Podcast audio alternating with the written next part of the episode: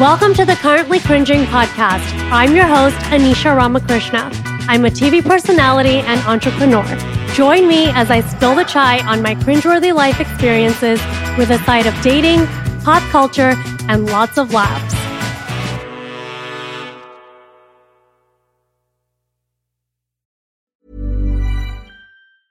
Many of us have those stubborn pounds that seem impossible to lose, no matter how good we eat or how hard we work out. My solution is PlushCare. PlushCare is a leading telehealth provider with doctors who are there for you day and night to partner with you in your weight loss journey. They can prescribe FDA-approved weight loss medications like Wegovy and Zepbound for those who qualify. Plus, they accept most insurance plans. To get started, visit plushcare.com slash weight loss. That's plushcare.com slash weight loss. I'm Sandra, and I'm just the professional your small business was looking for. But you didn't hire me because you didn't use LinkedIn jobs. LinkedIn has professionals you can't find anywhere else, including those who aren't actively looking for a new job, but might be open to the perfect role, like me. In a given month, over 70% of LinkedIn users don't visit other leading job sites. So if you're not looking on LinkedIn, you'll miss out on great candidates like Sandra. Start hiring professionals like a professional. Post your free job on linkedin.com slash people today. Hey, it's Paige DeSorbo from Giggly Squad. High quality fashion without the price tag. Say hello to Quince. I'm snagging high-end essentials like cozy cashmere sweaters, sleek leather jackets, fine jewelry, and so much more. With Quince being 50 to 80% less than similar brands and they partner with factories that prioritize safe ethical and responsible manufacturing i love that luxury quality within reach. Go to quince.com slash style to get free shipping and 365 day returns on your next order. quince.com slash style. Hey guys, welcome to Currently Cringing. It's the first week of the year and there's so much going on in pop culture, but I have to say, I really don't care anymore. I mean, I'm someone that used to be obsessed. I mean, obsessed with celebrity, all things Hollywood. I'd watch E News. I mean, I can't even tell you when I've turned on the TV this week. I don't watch TV, haven't watched TV in years. And yeah, it's just, it's just not relevant anymore. I really think Hollywood is dying, but for the sake of everything that's happened this week, we'll talk about it briefly, but apparently the Golden Globes were on and Jo Koy, who's a Filipino comedian, made some misogynistic jokes and he's half white, half Filipino. I know who Jo Koy is. I found him to be funny in the past did not find him to be funny at the Golden Globes. And I think what else do we expect, right? Like you put a guy up there and you really thought he was going to be kind about the movie Barbie. I actually loved the movie Barbie. You know, me and my husband loved that movie. We did the whole Barbenheimer weekend. It was incredible. We loved Barbie just as much as we loved Oppenheimer, but I don't think it's getting the credit it deserves. Again, what's new? You know, that's life being a girl on planet Earth. And it is what it is. And then he proceeded to make a joke about Taylor Swift and the NFL. And we're now talking about the highest grossing movie of the year, which was Barbie and probably the most powerful woman in the world right now, Taylor Swift, who had the highest grossing concert tour of all time. And all we can do as a society is have someone host the Golden Globes and make fun of it. And you'll hear more on that next week and you'll find out why next week. But in the meantime, I was talking to some of my close best friends. I have a few best friends.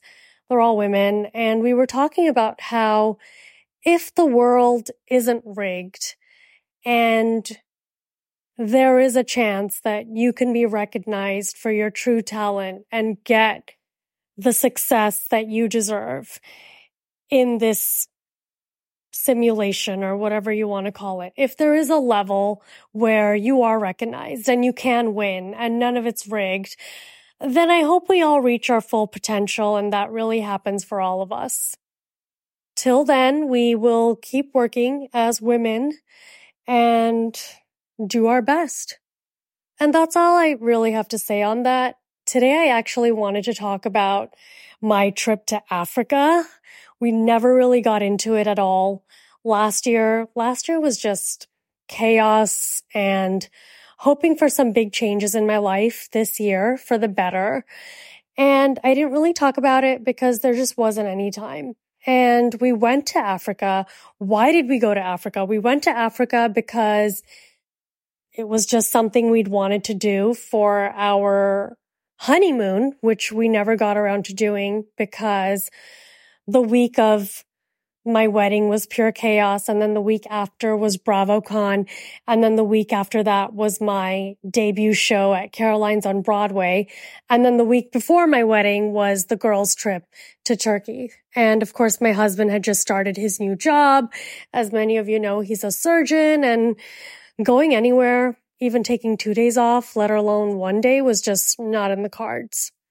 And it's been my lifelong dream to go to Africa. And so our one year anniversary was in October of 2023 and we decided let's do it. Let's go to Africa. And so we did. And I wanted to talk about it with you guys. Going to Africa is no joke. There is, however, a direct flight and we had been looking at direct flights. The flight from Newark of all places, Newark, New Jersey to Cape Town or Johannesburg in South Africa that flight is 14 and a half hours and your girl's from India. Okay. I've been to India. I've flown direct 17 hours from Chicago to Delhi. Been there, done that. And we are dinks, dual income, no kids. And it was our honeymoon, supposedly a year later. And we were sparing no expense. We're researching flights. We want to fly business and nothing is available. And I don't know where everyone's getting their money from. We have points and we work, obviously, as you know, we work very hard, as a lot of people do in this world.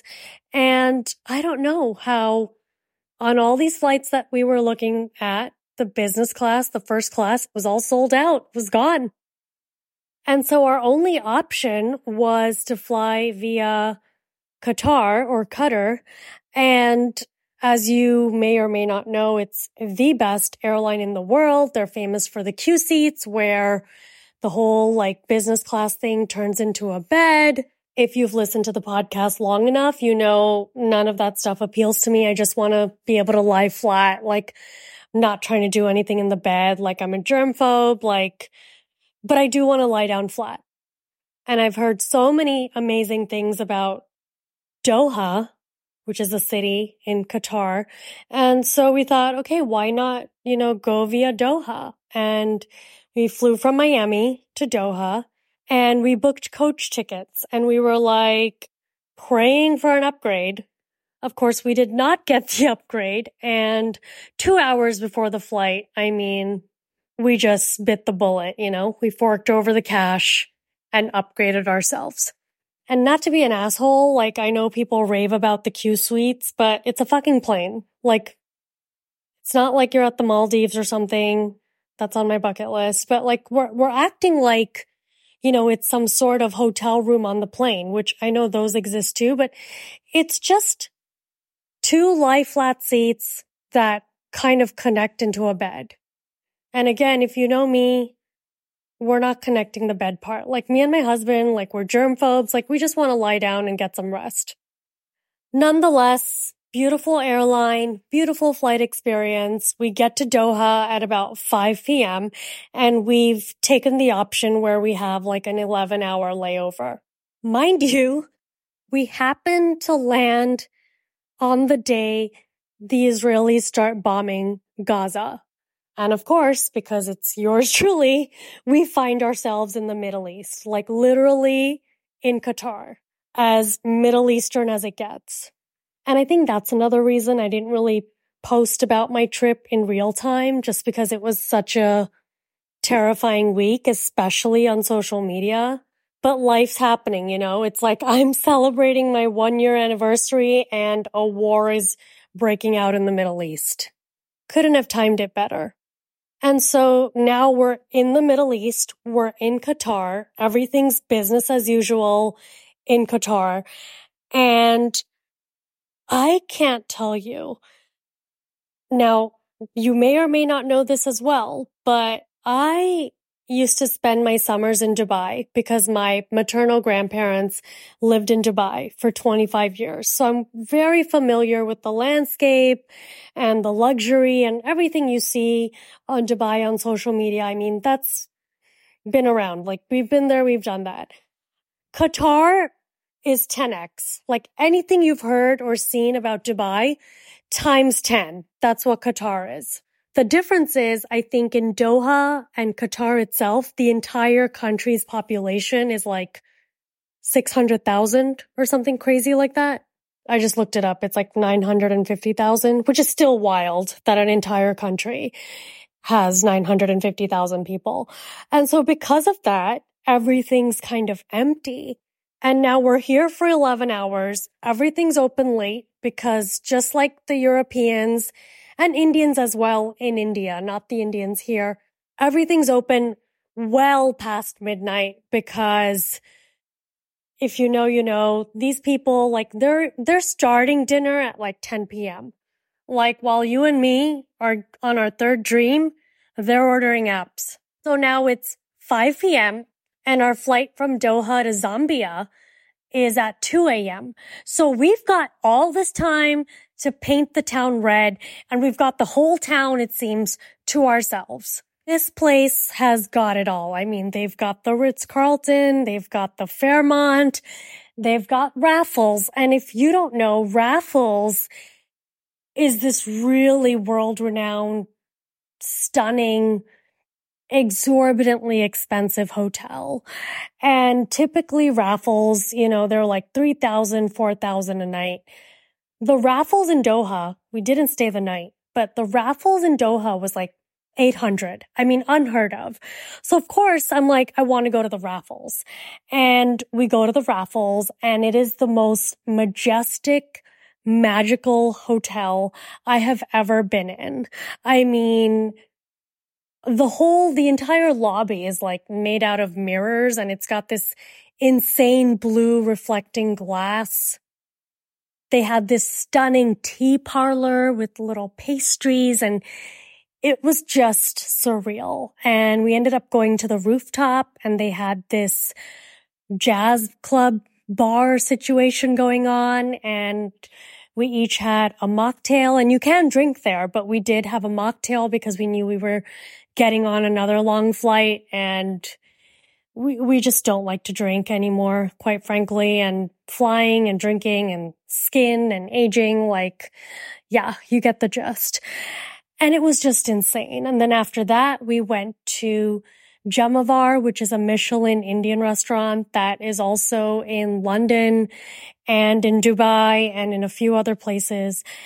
And it was just incredible. I had been with my sister in 2017, but it was lovely to go with my husband and he loved it.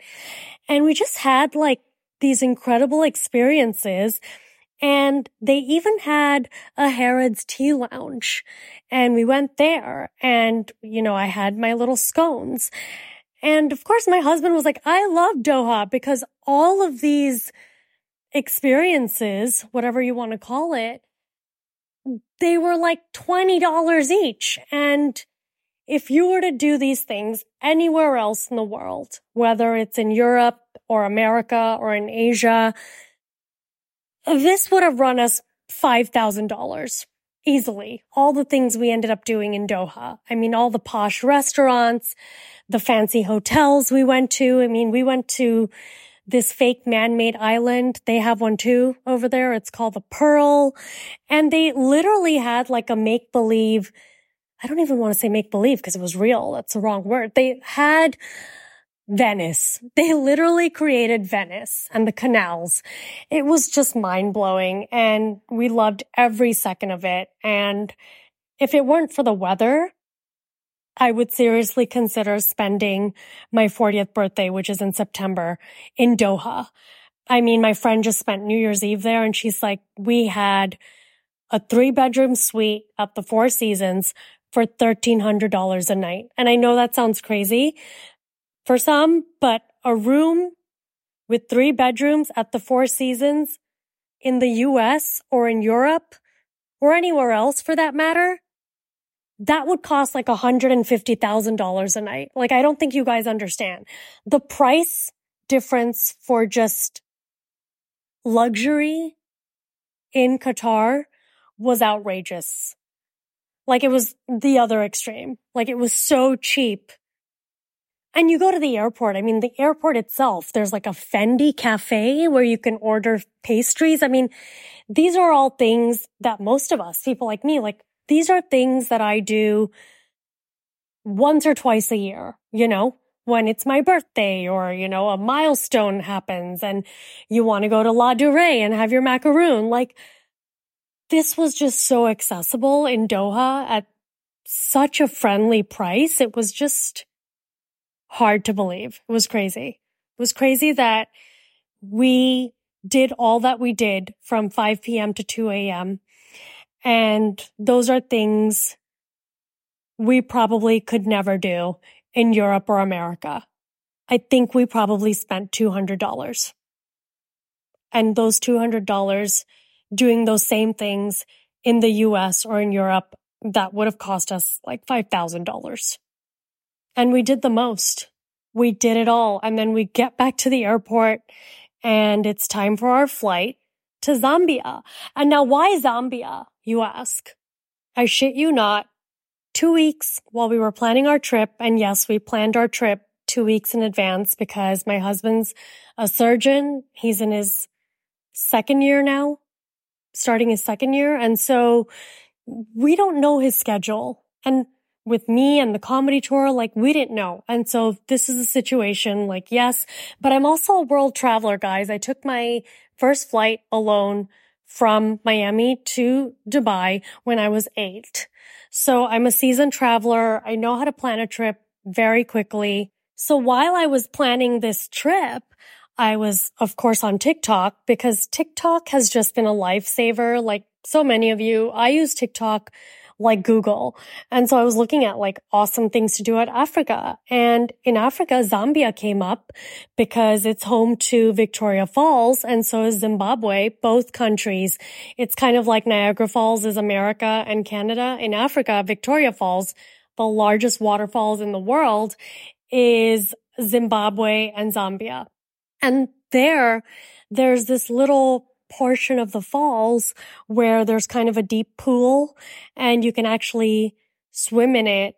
And then they hold on to your legs, the guides, and you can hang over the falls, which is what I posted on social media, which you guys can see. And everyone's like, Oh my God, you're out of your mind. Like I would never do that. Trust me.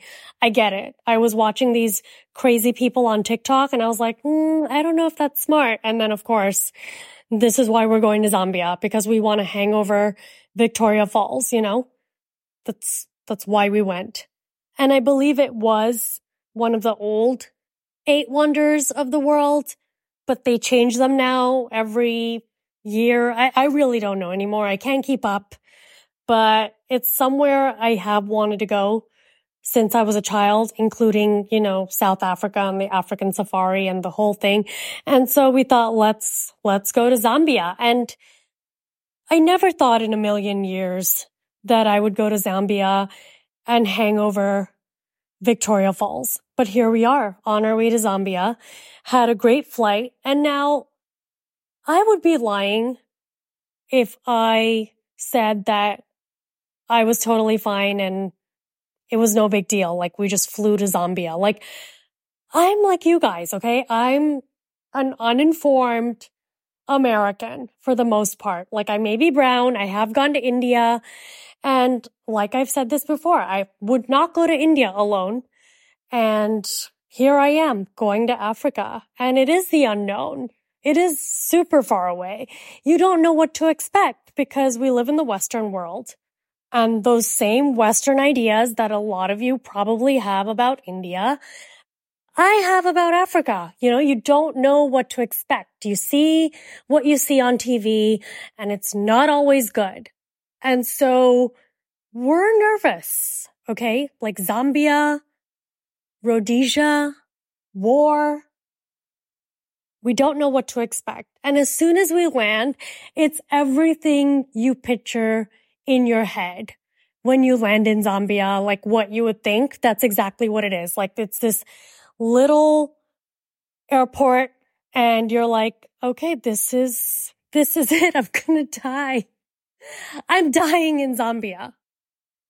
But everyone seems to be super kind, super informed. And I must say, the way Africans speak English, the African people, their English, I mean, they're speaking the Queen's English.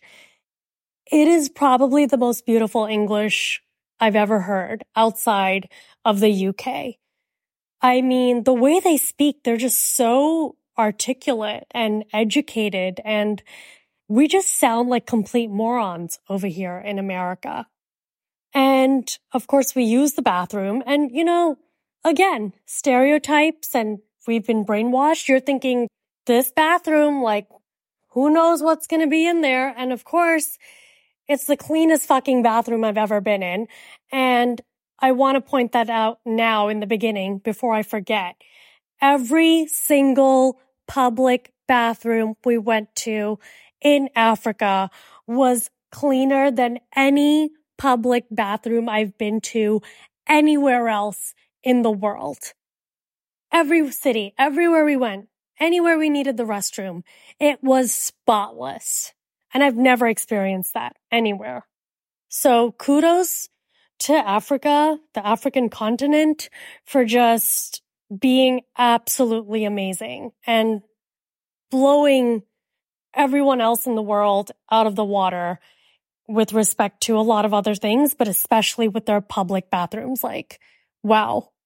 And I am a public bathroom connoisseur. I could start a Yelp on public bathrooms because of you know, my IBS and all that. But yeah, shout out to Africa, the African continent. And so now in Zambia, we're in Lusaka. Again, if you told me, Anish, you're going to be in a place called Lusaka, I would have been like Luann, Real Housewives of New York. Like that's where we were a couple of weeks prior to the trip. I had no idea. And so now we're in Lusaka and we've got to take a small plane to Livingstone. And Livingstone is where Victoria Falls is. And so we change terminals in what you can only imagine is like this rinky dink little airport, you know, it's kind of like a parking lot. It's crazy. And, you know, I thought I was going to die when I landed in Lusaka. Wrong. I'm going to die on this plane that's going to take us from Lusaka to Livingstone. What we all saw happen on Alaska Airlines this week, that's what I thought was going to happen to us on this airline, Airlink, which by the way, again, blew my mind. One of the best airlines we've been on. I mean, this plane is super tiny.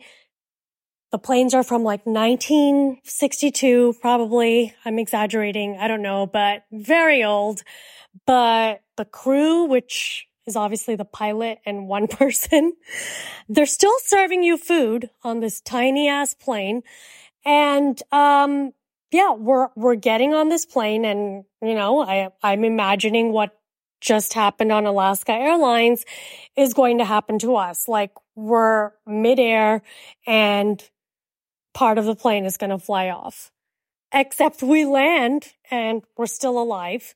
We meet the person we've arranged to pick us up from the airport to go to the hotel and we start driving through the village of Livingstone.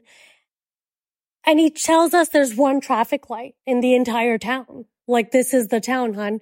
There's one traffic light, one shopping center, and of course, Victoria Falls. So we passed through the one traffic light. He's like, this is it. And there's nothing but dirt roads. Like there's really nothing else there.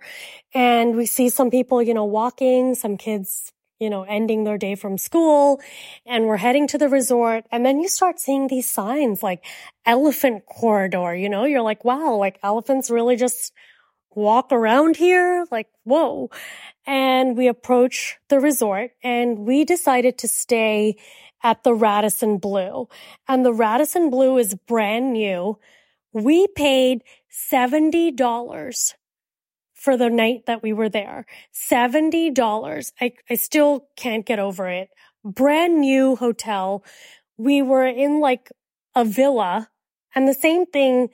We actually stayed in the same kind of thing in Zadún in Cabo for my birthday at the Ritz Carlton was like an arm and a leg, like ridiculous. The same thing in America would have probably cost us easily 10 grand. And this was $70. And we decided not to stay at the Anantara Livingstone, which is a lot of what you'll see online, because yes, that's where the zebras and the giraffes roam around on the property. And you'll see a lot of social media posts on that. And the waterfall is right there, but it's outdated. It's really old and it is supposed to be really posh, but I'm really into modern hotels, as you know. So we decided to go with the Radisson Blu, which was the best decision ever. If any of you happen to go to Zambia, stay in Livingstone at the Radisson Blu. So we get to our hotel, freshen up, and head to the Anantara to have lunch with the zebras and the giraffes. You know, that's the hotel where they walk around and also take our tour to Victoria Falls from there because that hotel is literally at the falls. Like the falls are right there. So we get there and it is just mind blowing to see all the animals walking around wild and free. And as much as they say, you know, on National Geographic or whatever, like that they're there, they don't want to be around us. Okay. Any animal we saw was like fleeing the scene. Like they do not want to be around humans. And they're probably tired of humans, quite frankly. And so we ordered a pizza. We're having lunch and there's literally just zebras and giraffes like walking around. It's the most mind blowing thing ever. And you're in front of the Zambezi River, which, you know, has the falls, Victoria Falls. And then you start seeing these like things in the distance come out of the water. And you're like, what is that? And then we had our pizza and walked towards the zebras and they were like, fuck off. And then went toward the water and there's this little deck and we're just admiring this whole thing, you know, like taking it all in, you know, those moments that you're like, did I just fly from Miami to Doha to Lusaka to Livingstone? and now I'm here? Like, did that just happen in the past 48 hours? So we're standing on this deck and all of a sudden, out of nowhere, these hippos start coming out of the water. And I'm just shook. Like they're opening their mouths. Like it is wild. Like I cannot believe this is all even happening. So we meet our tour guide. And for those of you who do plan on going to Zambia, we used Bushtracks for our Zambia tours and we get on this speedboat and we're just cruising through the Zambezi River. It is just wild. And I learned that these waters are infested with crocodiles and hippos. Lovely. And now the guide proceeds to tell us that we're going to have to swim for a portion of this tour. Mind you, the tour was called Devil's Pool. Okay. Like I'm telling you, I thought I was going to die landing in Lusaka. I thought I was going to die getting on that little plane, but I've signed up for a tour called Devil's Pool. Okay. And so there's a part of this Victoria Falls that's called Devil's Pool. Like I said, there's a little pool where, you know, you sit in that little pool and you're on the edge of the falls and these guides hold you and you can look over the falls. Don't ask me why I signed up for it, but now we're here. We're on the boat. We get to this little picnic looking area and they're giving us life jackets and then we get the waiver, you know, the dreaded waiver. Like, you you die. This is on you, hun. This is on you. You signed up for this. You die. We're not responsible. And in the world of traveling and guides, like I'm going to keep it real. Okay. We all have that one guide we want. You know, we're judging. We're like, okay, that guide looks like he's going to live and he's going to keep us safe. The others, not so much. And so, of course, I'm a super manifester and I manifest the guide I want, you know, because I'm judging. I'm like, okay, you look like, you know, maybe you're not going to catch me if I fall. Okay. I don't know if I'm going to survive with you. This guy, on the other hand, like, you know, he's lean. He's barefoot. Okay. If you're walking around barefoot, like that's, that's who I'm going with. And of course, they start telling everyone, you know, you gotta wear water shoes. And if no one has water shoes, like they have them available. No, we've come prepared because first of all, we're American. And second of all, we're very proud of our $5 water shoes from Walmart and we will make sure they are getting used in Africa. And so we're the only ones in the entire tour, classic Americans who've come ready and prepared with our own water shoes. And so we head on over with our guide and he kind, kind of gives us the rundown. He's like, okay, you're going to have to swim across a portion of this and you've got to be very careful and hold on to the rope. So they've created this kind of makeshift rope situation. They've tied a rope from end to end of this little portion of the river.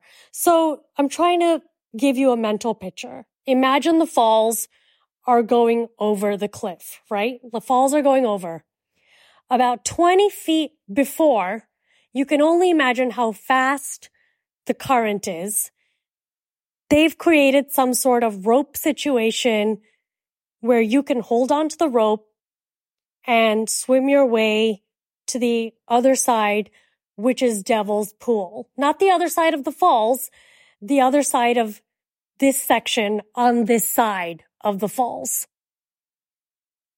Of course, I know they've said these waters are crocodile and hippo infested. He's like, oh no, they don't come near by the current. And we always check by throwing rocks in the water. You do what now? You check by throwing rocks in the water? Like that's how you're trying to figure this out?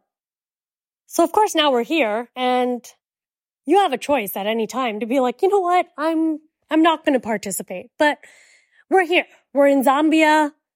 I'm going to do this. And so it comes time to cross this river and one by one, everyone's crossing the river. My husband, you know, my husband this man is already on the other side. He's not waiting for me. This man suddenly is an Olympic gold in the butterfly. Like, I don't know what's going on here. He's on the other side. And now everyone's on the other side except me. And I'm looking at the guide and I'm like, dude, like, there's crocs in there. And if you don't know, my biggest fear, one of my biggest fears is animals in the ocean and the vastness of large bodies of water, which thanks to TikTok, I know is called like thalassophobia or some shit like that. And I'm just terrified of large bodies of water and what's underneath bodies of water in nature. Like I'm fine in pools, but even a big deep pool, like forget it. Like no, I'm good. Like those whirlpools, like with the killer whales and shit, like goodbye goodbye. And so now we're here and this man is like, okay, just get on my back. And this man became my husband, guys. This guy became my husband. I got on his back, held onto the rope. He was swimming and I was literally like a chimpanzee on his back, like, and he's now my husband. And my real husband who's on the other side. I must say I was very proud of him. You know, it was, it was kind of hot like that. He didn't give a shit and he was already on the other side. Like it was very manly and rugged of him. It was definitely a turn on. So now we're all on the other side and there's a double rainbow, which the guide was like, it's here every day. Like, calm down. It's not just for you today. It's here every day. Like, way, way to think you're special. You were just on my back like a fucking ape. The rainbows are here every day. Both of them. The double rainbow. Calm the fuck down. And so we're taking our photos. We see the falls. And now it's time to get into this devil's pool area. And it's this little pool area and you literally just jump in. And now you're at the edge of the fucking falls. Like you're right there. But because there's this protective barrier, it's like, think of a rock formation that also happens to kind of be like this swimming area, like a little jacuzzi, but it's not hot, but like jacuzzi type thing made out of rocks at the edge of the falls. It's insane. It's like a natural wonder.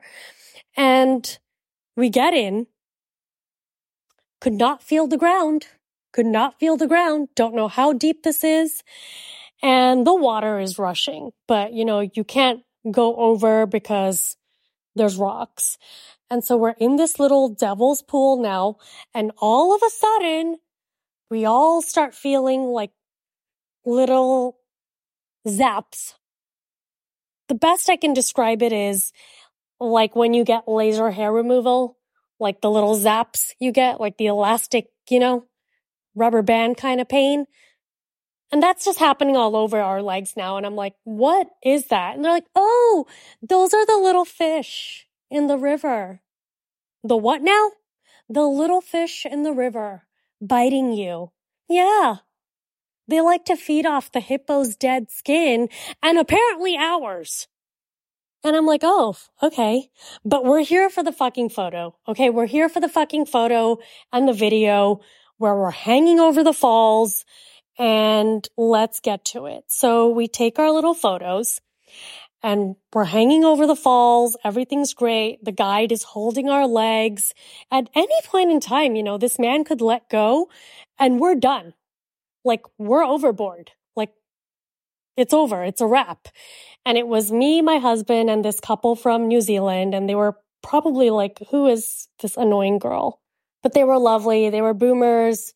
They were awesome. And, you know, they were like, your American accents, like, where are you from? And we're like, we're from Dubai. Okay. We just tell people we're from Dubai because apparently people hate America. And I love America, but it's best not to say you're from here. And thankfully we're brown, but because of our accents, people know we're from America somehow, but we just tell people Dubai now and it's fine. I don't think they believed us, but that doesn't matter. You know, we're in Devil's Pool. You're from New Zealand. Like, who the fuck cares? We're in Zambia right now. Like, don't worry about where I'm from. And so now we take our photos and our video. It's time to go back, hun. It's not over. It's time to go back and do that rope thing again. The same way we came, where I was like hanging on to my new husband, the guide, like a little chimp we've got to go back now. Except I see the guide looking over at the distance. And I'm like, what are you looking at? Because I'm not a fool. Okay. I know this man has spotted either a hippo or a croc. He's like, Oh, I saw a bird. I'm like, no, you didn't. You didn't see a fucking bird. What did you see? He's like, no, no, it was nothing. Like, come on, guys, come on.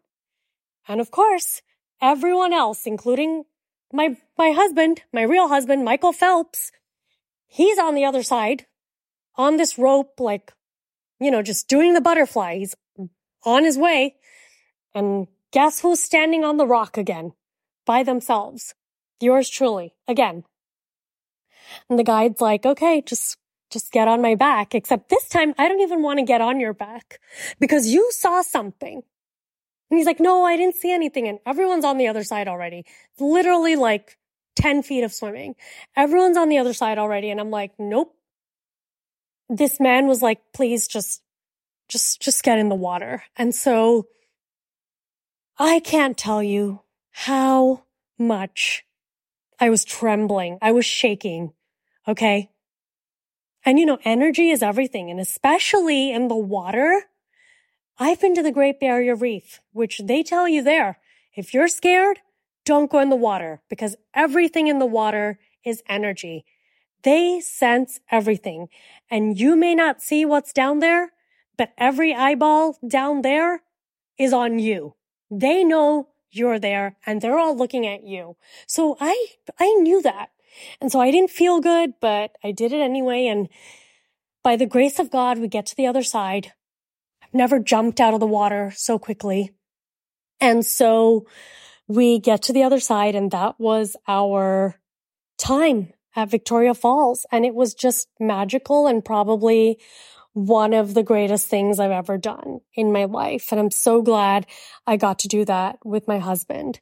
And so the next day we had booked a rhino walking tour because, okay, you thought you were going to die landing in Zambia. You thought you were going to die on the little plane. Then you thought you were going to die in Devil's Pool, but no, this is where it's going to happen because we've signed up for a tour called Rhino Walking Tour. Not sure why. I'm intelligent. I'm educated. I saw what happened to the submersible people, the billionaires in the submarine. Like, why have I signed up for this? And so we make our way on this tour. We're in this like Ranger Jeep. We're still in Livingstone and it's the next day. We did Devil's Pool the day we landed and now it's the next day. We make our way through this jungle and the rangers get out of the car. They've got guns. And mind you, the guns are not for the animals. The guns are for poachers. So we get off and we start making our way through this jungle. And you can't run in this jungle because you will probably break your face because there's twigs and leaves and branches. Like this isn't like a jungle where you could just like run around. Like you're probably going to trip on something and fall, you know, like the movies. And then T-Rex gets you, you know, Jurassic Park. That's, that's literally what we're in right now. And all of a sudden we see an adult rhino and a baby rhino. I did not think I would see a baby rhino, let alone stand next to a rhino. Mind you, everything in Africa for the most part is wild. Okay. And I wouldn't take part or participate in anything where the animals are drugged and all that stuff. And they do sadly have some of that shit going on there. We're in the wild. You know, you're again entering at your own risk. And I see this adult rhino and the baby rhino, and it's the most majestic thing I've ever seen, you know? And all of a sudden, we hear some scuffling. And then we see three male rhinos approach the adult rhino with the baby. We're now maybe five feet away from all of this. And my, you know, my intuition's kicking in and I'm like, we're in their way. We're in their way now. And a funny thing I realized in Africa about animals because I'm fucking Ace Ventura all of a sudden, pet detective. They really don't want to kill us unless I guess they're famished and like hungry. Like they really don't want to kill us. It's just curiosity or we're in their fucking way, just like we were. You know, they're not trying to come get us unless we're literally standing in their way. And I just had a feeling we're in their way. And so we're with the guides, obviously, and you know, we're with some other people on the tour. I think total it was like six of us. And we're walking very quietly. And all of a sudden, one of the male rhinos attacks the female rhino with the baby. If you've ever seen a rhino fight where they're like locking horns and the dust starts to come up from the ground, and now I'm in a National Geographic documentary and David Attenborough isn't speaking, hun. Like, like this is how it all ends. This is how it ends. And thank God, you know, we were with Rangers. They got into this fight and it's the most terrifying thing ever. You're like, this is nature. This is nature. This is what these animals are going through every single second of the day, their entire lives. Their entire life is fight or flight. It's insane. We're so lucky to be human. And so we move out of the way. And sure enough, the three rhinos come charging right where we were, pass through right where we were, walk right by us, and now I'm really scared and I'm shaking. And just like everything in the water is energy, everything is energy on land as well when it comes to animals. Okay. And so we slowly make our way back to the car. But that was the most terrifying experience I have ever had. Don't recommend it, but I'm glad I did it. And trust me, you don't want to get it, get caught in a rhino fight. Let me tell you that. You know, we were, we were right there. We were in the way. And luckily we were, were, were with professionals, but even me not having that experience, not being a fucking ranger, you know, I knew we were in their way. Hiring for your small business? If you're not looking for professionals on LinkedIn, you're looking in the wrong place. That's like looking for your car keys in a fish tank. LinkedIn helps you hire professionals you can't find anywhere else, even those who aren't actively searching for a new job but might be open to the perfect role. In a given month, over 70% of LinkedIn users don't even visit other leading job sites. So start looking in the right place. With LinkedIn, you can hire professionals like a professional. Post your free job on linkedin.com slash people today. Even when we're on a budget, we still deserve nice things. Quince is a place to scoop up stunning high-end goods for 50 to 80% less than similar brands. They have buttery soft cashmere sweaters starting at $50, luxurious Italian leather bags, and so much more. Plus, Quince only works with factories that use safe, ethical, and responsible manufacturing. Get the high-end goods you'll love without the high price tag with Quince. Go to quince.com slash style for free shipping and 365-day returns. Like you just know, like you're not supposed to be there and they just wanted to pass through and they did. But had we just been standing there, you know, we, we would have been in their way and maybe I wouldn't be here to record this podcast. And so that was mind blowing. And then we continue on this Jeep and we see movement in the water. Again, the Zambezi River, which splits Zambia with Zimbabwe and Victoria Falls.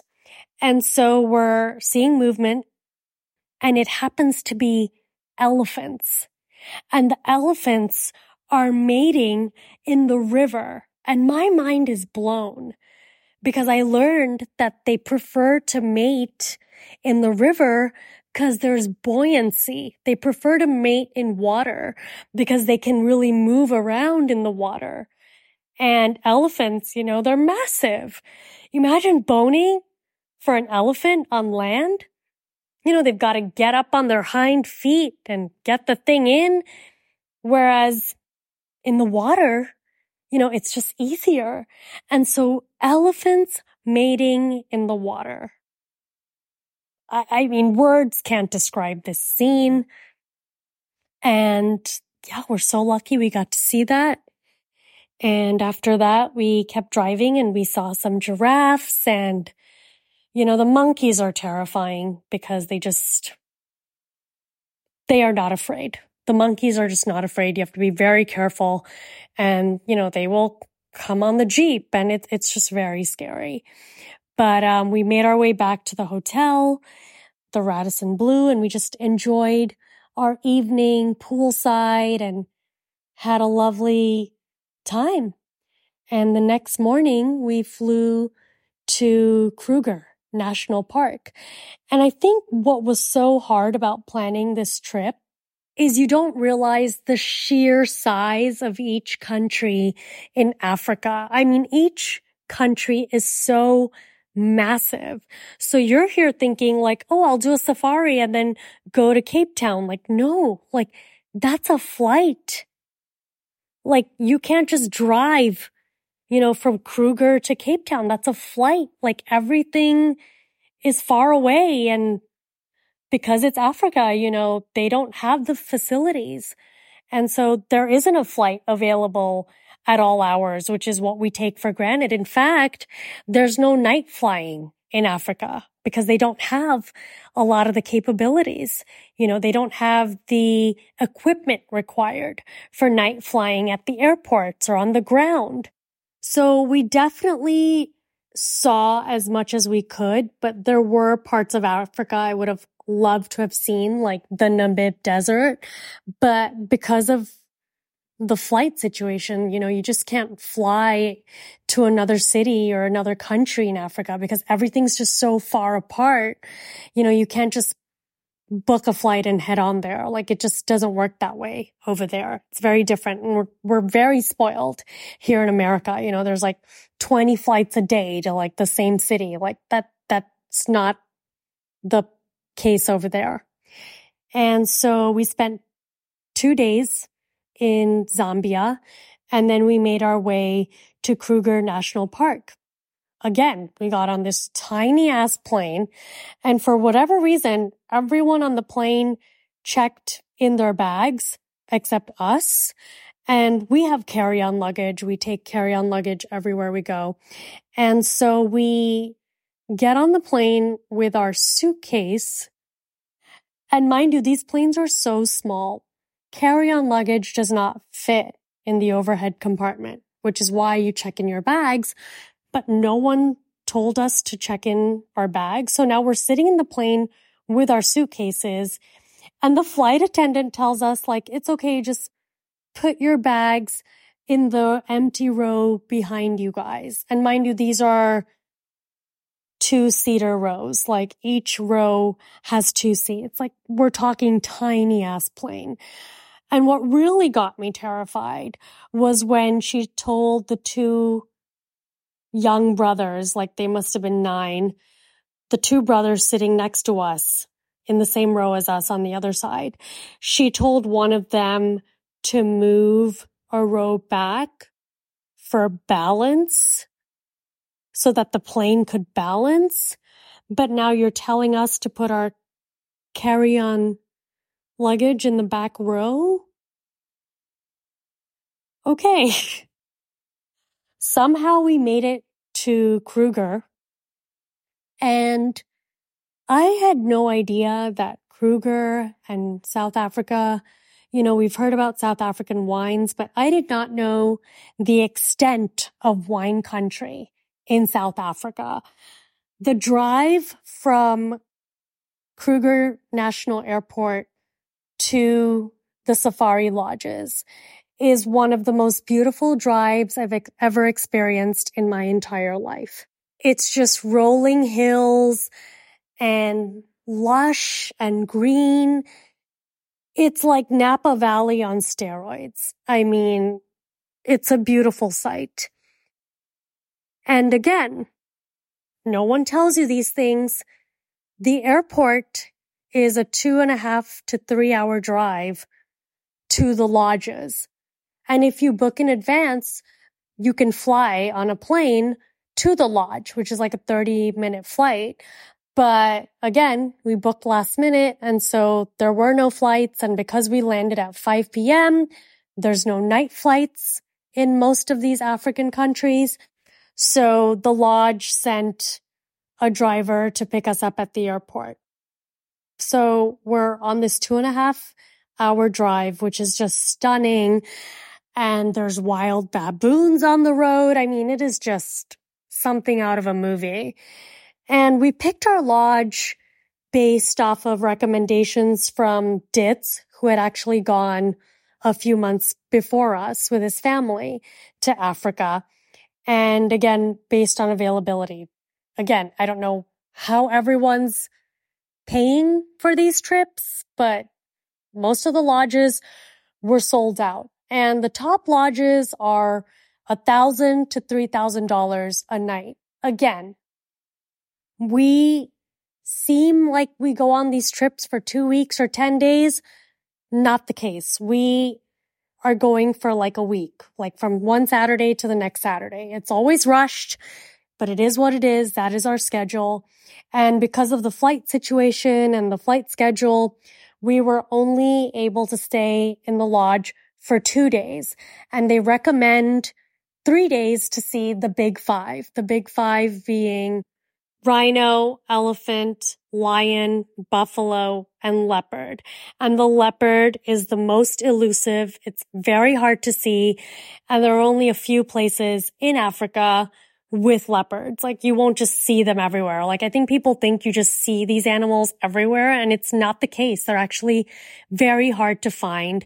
And that's why these lodges are so expensive because the better your lodge is, they include these trips with, with trackers. You know, these people spend day and night searching for these animals and they coordinate with other lodges in the area and they give each other that information like, Hey, I saw a cheetah here or, you know, we saw two lions over there. And that way all of these lodges work together to make sure their guests who are paying all this money get to see the big five because you can go on your own and you can drive through Kruger on your own, which blows my mind that people even do that because everything looks the same in this park. And we're talking hectares, not acres. Like this place is massive.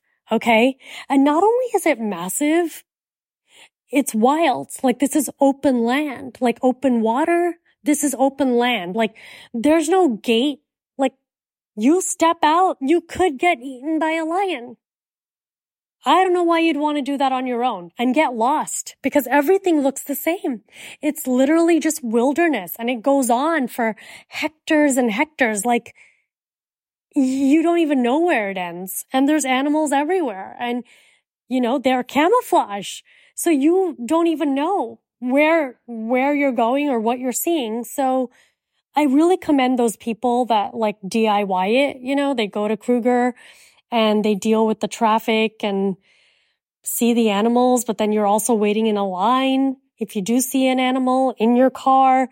But the point of paying for these lodges is that they arrange everything and they're all inclusive for the most part. You know, your food's included and they're, top notch. So we finally get to our lodge, Lion Sands, and the top three lodges for cheetah sightings are Lion Sands, Singita, and Londolozi. My first choice was Londolozi, but it was sold out.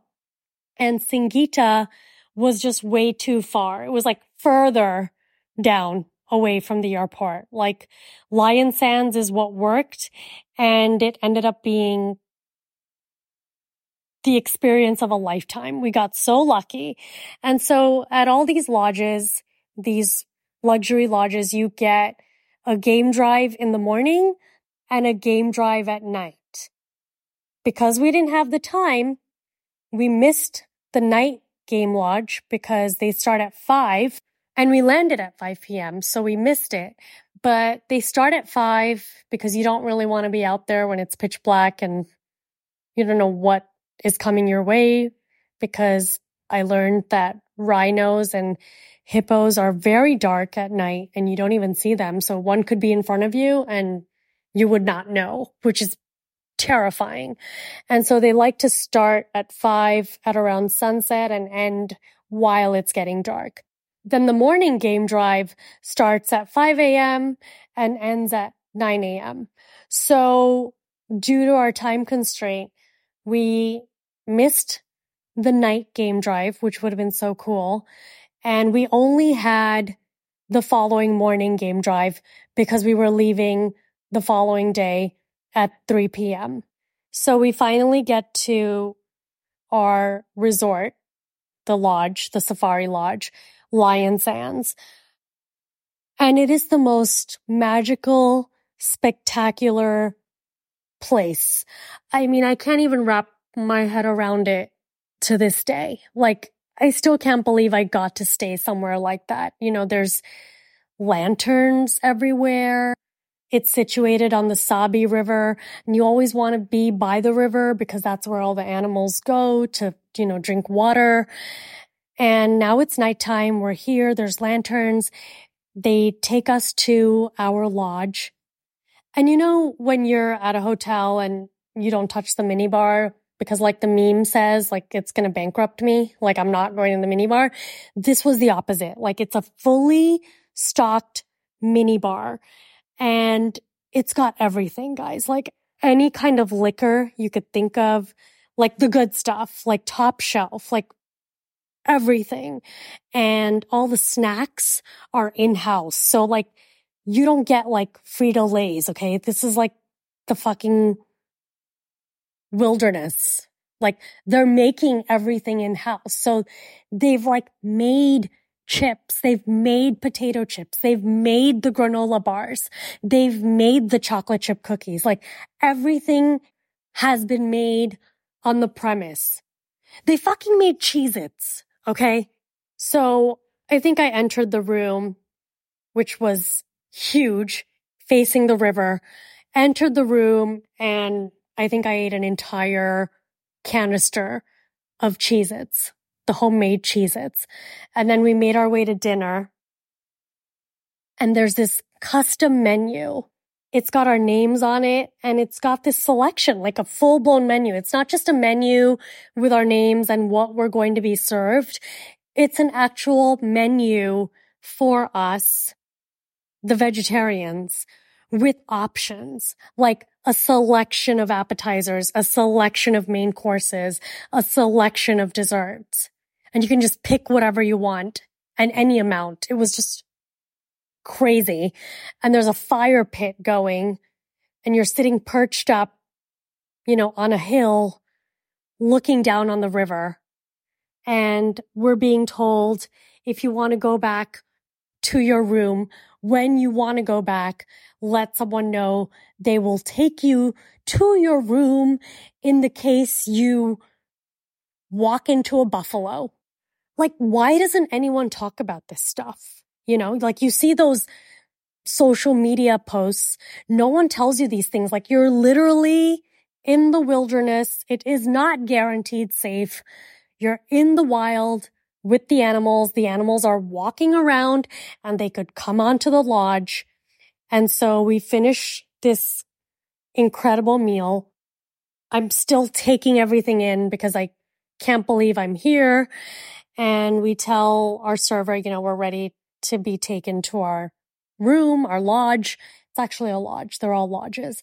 And so this man proceeds to take us. He's very kind and he starts to tell us like, oh, like just the other night, you know, a couple heard a lion attack and eat a wildebeest outside their room at 3 a.m. Say what now? Like no one talks about this shit. And so we make our way back to the lodge. And now we're just sitting in here and I see the Cheez-Its have been refilled. Like they've already come in and refilled everything I ate. And I'm a tea person. And so I open the drawer and they've literally got this insane collection of luxury teas. And so I've never been this person. I swiped the entire tea collection. I'm talking like 40 special little boxes of tea. And sure enough, they were replaced. And I took the second batch as well. And I've been consuming that tea since October. Okay. I had some of that Ceylon tea this morning. I mean, it was like an assortment, like the most magical teas you've ever heard of. It was like a mix, like best, best thing I've ever done. I love how I'm like, oh, I swiped it. Like, no, you fucking paid like a couple grand to be in that place for one night. Like, you deserved all that tea. It needed to be robbed. So now we're just sitting there, me and my husband, and we're excited. And it's the room like you, you would see, you know, on a social media post or in a movie. You know, it's got the mosquito net, the whole thing. And we look at our balcony and we're like, you know, in most places you want to go out to the balcony, except this balcony is on the river. And the last thing I want is to get eaten by a lion. And so we don't even open the door to the balcony, you know, cause there's like a screen door as well. But we're like, nope, nope, we're good. We're going to play it safe. And we get ready for the game drive the next morning. And we've told reception like, Hey, we've got one game drive. We really want to see the cheetahs. Like that's all we want to see. We saw a lot of the animals in Zambia, but we're here for cheetahs. And because we've paid a lot of money to be here, they've made sure our guide knows that we really want to see cheetahs. And basically you're paying to stay at this lodge, these lodges to see the big five. A lot of people don't see them. And in my case, I'm thinking you're spending all this money to go all the way to Africa. Just fork it over, stay at the luxury lodge and see all the animals. You could stay at Kruger at the park itself and do it on your own if you have time. If you have like three to four days to just hang out at the safari lodge, you can do that. We only had a day and a half. That's just what the schedule was. And so we paid a lot of money. And the next morning we woke up and they give you a tea or a coffee, whatever kind you want. You want a fucking like latte with sprinkles, like coming right up, like whatever your heart desires. And then after the game drive, you have your full on breakfast. And so I had a green tea. My husband had a coffee and we meet our guide named Cruz and he knows we're here to see the cheetahs and we're with another guy named Greg whose wife wanted to sleep in. So she didn't show up. Excuse me? I guess people have a lot of money to blow that you can sleep in. And they're like, no, we've been here for three days. Like we're exhausted, but this is the last day. And so, you know, I just came on my own. I'm like, okay. I guess people are living like that, you know, just sleeping in. Three days in a safari was too much. Tired of all the animals. Must be nice. And so it was their last day, that couple's last day, and the wife slept in and the husband was like on his own. And then it was like me and my husband. And they were from Philly. The guy was really nice, by the way. And he was like, Oh, I've already seen all the animals. You know, I've been here for three days. I'm like, Yeah, we're here to see the cheetahs. And so we're driving and we see the elephants and, you know, we see the giraffes. And once you get to Africa, you realize real quick, like the zebras, like not a big deal. Like at first you're like, oh, zebra. And then after the thousandth zebra, you're like, whatever. It's so crazy how we just like, whatever the zebra, like, who cares? Like, we've already seen you. Boring. And we're just looking and looking and we haven't seen a lion. We haven't seen a cheetah. And now I'm trying to stay positive. And now we start seeing the same animals, right? Like the wildebeest, the buffalo. And you're like, okay, that's great. Like, where's, where are the fucking big cats? And so each game drive not only has a driver, but has a tracker. Like there's a guy sitting on a chair that's built on the hood of this vehicle, this safari Jeep. And he's like keeping an eye out, while the guide is driving. It's, it's pretty insane. And so our tracker gets off and he's like, Oh, I think those are lion footprints. And I'm just going to try to find them. And he gets off and he gets this little stick and he starts walking off. And I'm like, what? The guy's just wandering into literally the lion's den with a stick. Like I, I, I really don't know how this works. It, it still blows my mind. Like they're just walking around looking for lions. Like it's crazy. And sure enough, he found the lions and he comes back on foot and gets back on the chair on the hood of the car. And we start driving and we see these lions.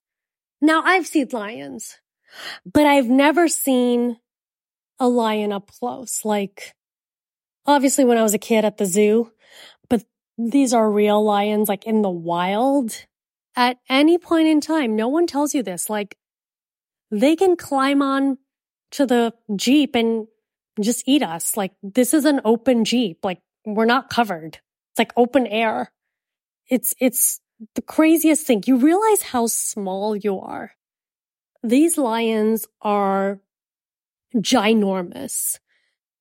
I, I believe the paw, like the lion's paw was the size of my entire head. There were two male lions and three lionesses. And they were just chilling. And he's like, yeah, they just ate a giraffe. Oh, nice. Glad to know they're full. And for whatever reason, I was just shaking, you know, just shaking looking at the lions and nothing prepared me for what we saw after. So we see the lions. He's like, are you guys good? Like, are we okay to move on? Like, yeah, we're good. Like, this was amazing. You know, we probably spent about 15 minutes like observing the lions. It was just, I mean, incredible. And then we make our way through these trees and he's like, we've heard where the cheetahs are. You're going to get to see the cheetahs finally.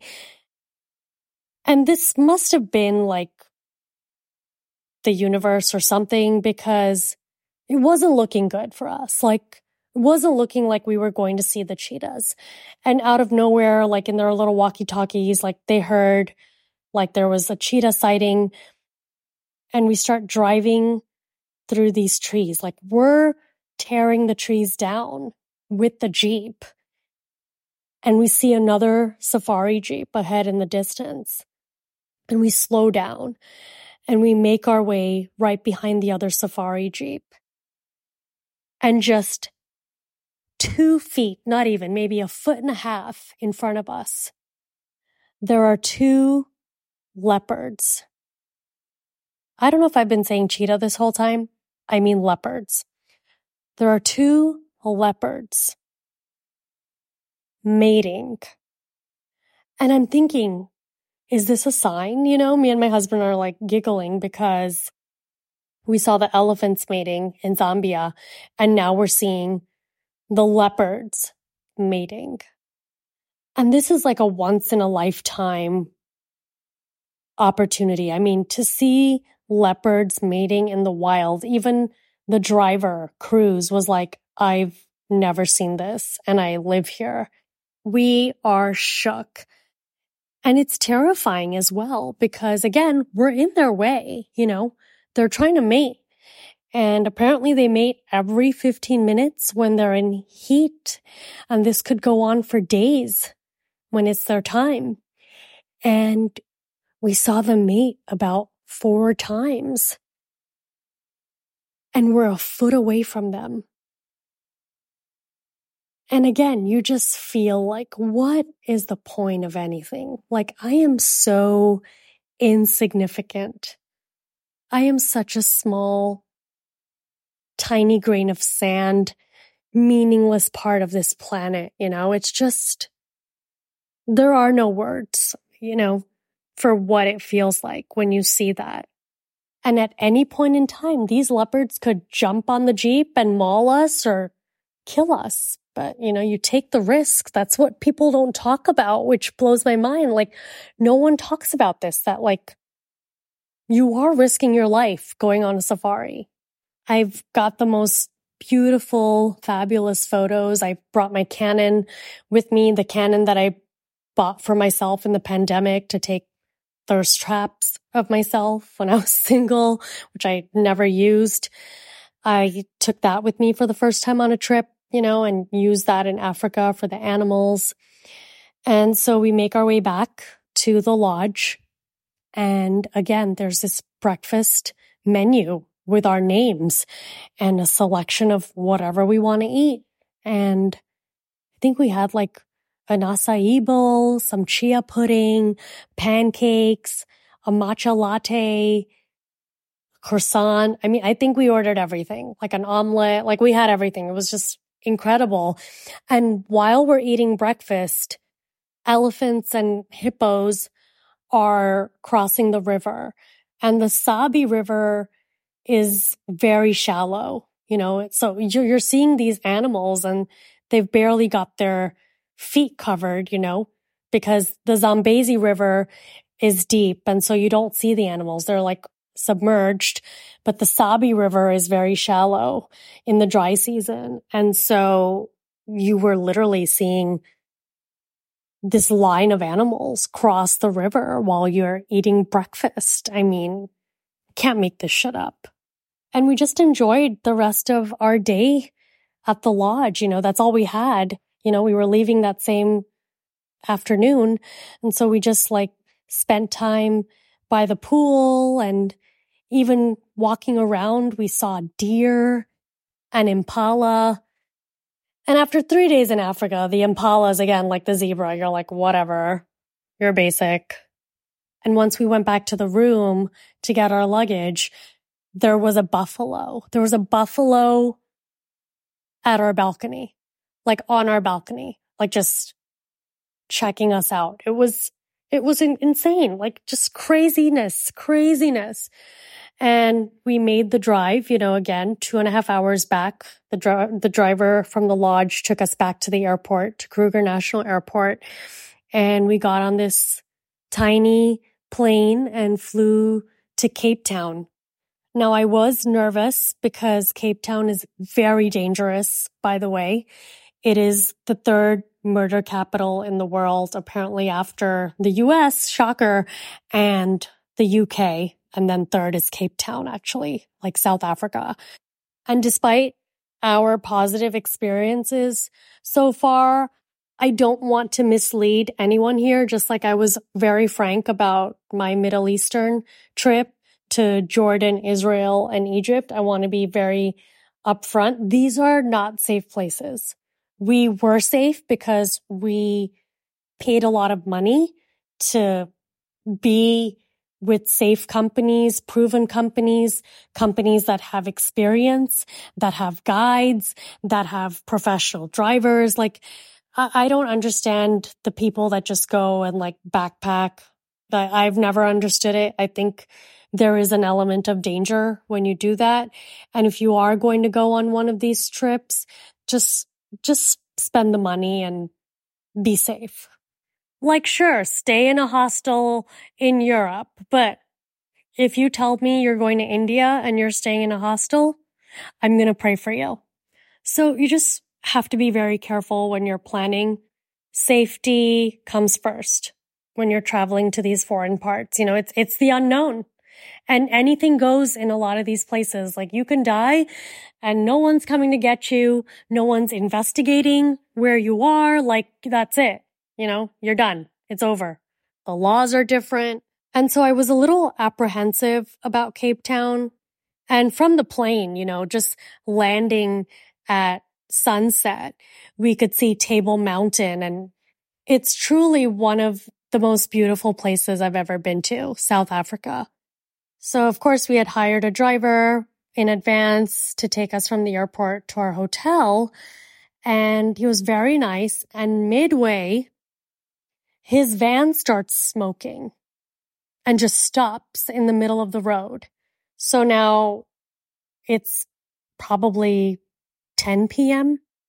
and we're stranded on the road in a murder capital of the world.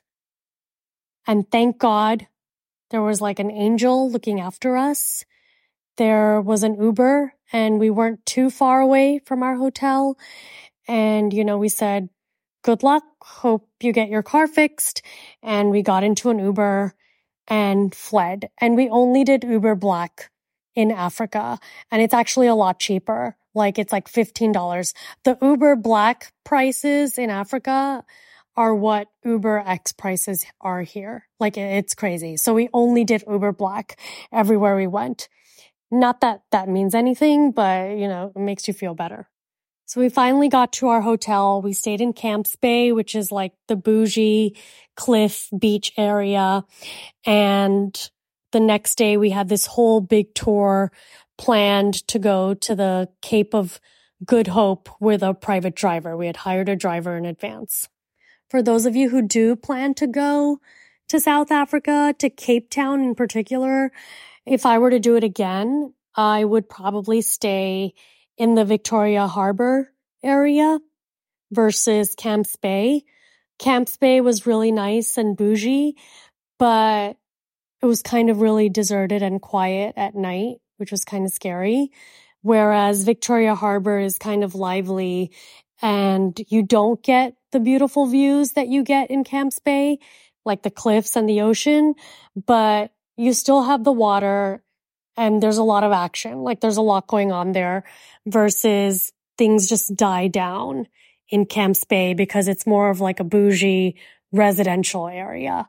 The next day we were picked up by our driver who was amazing and we spent the next 14 hours with him. The, the man took us everywhere. I mean, the man took us to the Cape of Good Hope and the Cape of Good Hope, right? Like you read this shit in your history books and you're like, what, what is that? Like, what is a cape, first of all? I learned what a cape was, by the way. And I feel so uneducated because I try to read as much as I can and learn as much as I can, but like, I didn't know why Cape Town was called Cape Town. And it's because it's on a fucking cape. Okay. Did not know that. And so we went to the Cape of Good Hope which is crazy because the Indian Ocean and the Atlantic Ocean meet there. So we got to touch two oceans in one day, like wild. We saw penguins and we almost got attacked by baboons because the baboons are just everywhere in Cape Town. It's actually a problem. There's a whole YouTube documentary, like the baboons of Cape Town. They're taking over these like bougie neighborhoods, like with homes on cliffs and, you know, rummaging through people's homes. Like it's bad. And apparently when you see an alpha, that means they're leading a pack of a thousand baboons and those are the ones with the yellow tags on their ears. So of course we walk by one. We're like, holy shit, that's the alpha. And then out of nowhere, this little other baboon comes and shows its teeth at my husband. And we freak the fuck out because, you know, when some animal is showing you its teeth, it's trying to show its power over you. It's trying to dominate you. And that's not a good sign. But of course, we were with white people and white people are crazy. And the white people were like, stand your ground. And they were like scaring away the baboons for us because white people aren't afraid of anything. It's really commendable. Because remember Michael Phelps from Zambia, my husband? Yeah, he was nowhere to be found once the baboons were like trying to attack him. Like he was shaking in a corner. We saw penguins and we saw people canoeing, you know, during whale season. And that's when I realized like those TikTok videos you see of people, the kayakers getting hit by the whales or like kayaking with the whales. That one particular video, if you haven't seen it, go look it up where the woman on her kayak like falls into the whale's mouth and it spits her out. Like it's insane. Like this is what white people do. Like it's whale season and they're like canoeing in like shark, great white shark infested waters. Like it's crazy. And we did want to do cage diving because we're crazy, um, to see the sharks, the great white sharks. But we read that the orcas, you know, you've been seeing those on social media. The orcas have taken over. And so there aren't really any more great white sharks in the area. I don't think I would have done that anyway, quite frankly. I don't know. I say I would have, but like, no, no. And then no one tells you this either. There's wild zebra and ostrich. Is it ostriches or ostriches? Like ostrich. I don't know. There's wild zebra and ostriches running around Cape Town. Like no one tells you this shit on top of the baboons. So we saw some ostriches as well. Crazy. And I'm going to be honest, you know, everything in our trip was immaculate. Just our time in Cape Town, I have to point out that I know there's no longer apartheid in South Africa, but racism is still pretty prevalent and I didn't see it firsthand, but what I did see was white people in positions of power and everyone else is not. Like every manager was white and then like the staff, the service staff is black, right? It's like, it's very obvious that it's still part of the culture and there's segregation and neighborhoods are still split up in a way. We went to some of the really wealthy neighborhoods. There are no black people in sight. And then you go to the bad parts of town where you're told you can't even get out of your car. And those are the Cap Malay neighborhoods. And those are the people who are from Malaysia and they're mixed race. You know, everything there is kind of mixed. You have like the Cap Malay mixed people who've mixed with the locals. And then you have the black neighborhoods. Then you have the Muslim neighborhood. And then you have like the white areas and the white areas are, you know, the beautiful areas.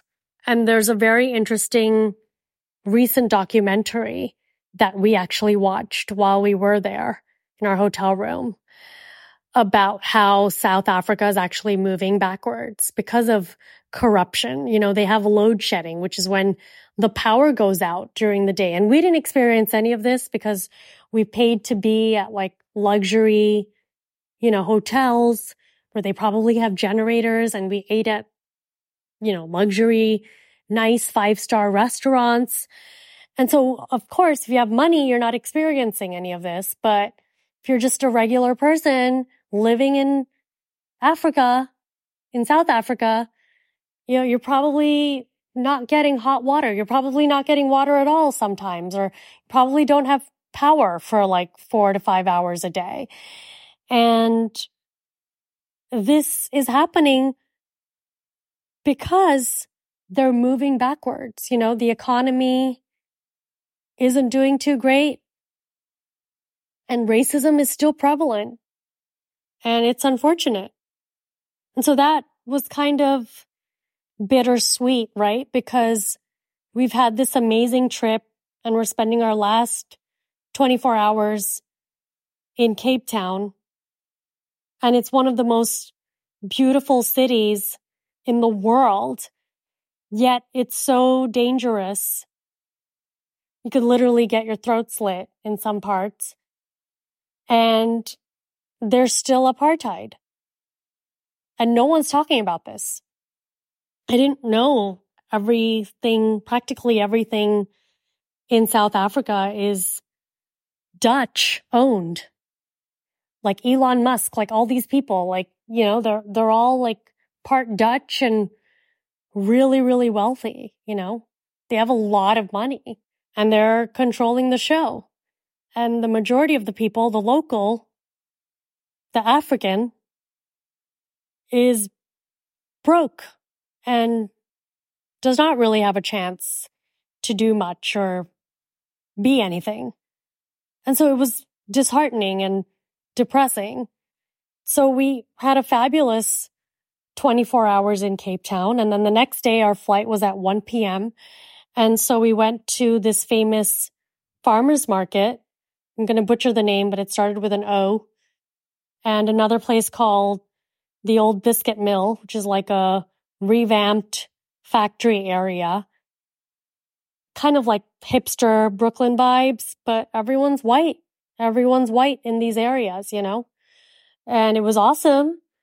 It was fun. And I'm glad I got to go and see all of that. Stunning farmer's market, but there were no people of color in those places. And we went to the airport and flew back to Doha. We had a very short 30 minute layover and we were promised an upgrade at check in. And then when we got to the gate, they said they made a mistake and they promised someone else before us and they forgot or some weird shit. And it was like boomers, of course. Guys, this was a 16 hour flight to LA from Doha, Qatar to Los Angeles. And when we got on the plane, there was another man screaming because they had moved him around too, except he was like causing drama and they were like, well, you can get on the next flight. And obviously he wasn't going to do that. And he was just like walking around ranting till we finally took off. But it was so crazy because he was so pissed. And I was like, I was pissed too, but now just fucking deal with it. And we're here now. And then we landed in Los Angeles and took our little humble 35 minute flight back to Scottsdale. And I'm so grateful for these travel experiences. It's really what I live for. And I love to travel so much, but I've never been that person that is like, oh, can I live here? Like every time I go to a place, like, no, like I'm good. Like I love to travel. I love seeing the world and I love my life in America and I love coming home as well. Like I like the escape and then I want to come back home. I love America so much. You know, I love my ice cubes. You know, I, I love Walmart. Like I'm, I'm here for it. I probably sound like a MAGA person when I talk about my love for America. Like you see those people that are like, I'm moving to Europe. Like there's quality of life there. Like, nope, I'm good. I'm staying right here. I'm staying in America.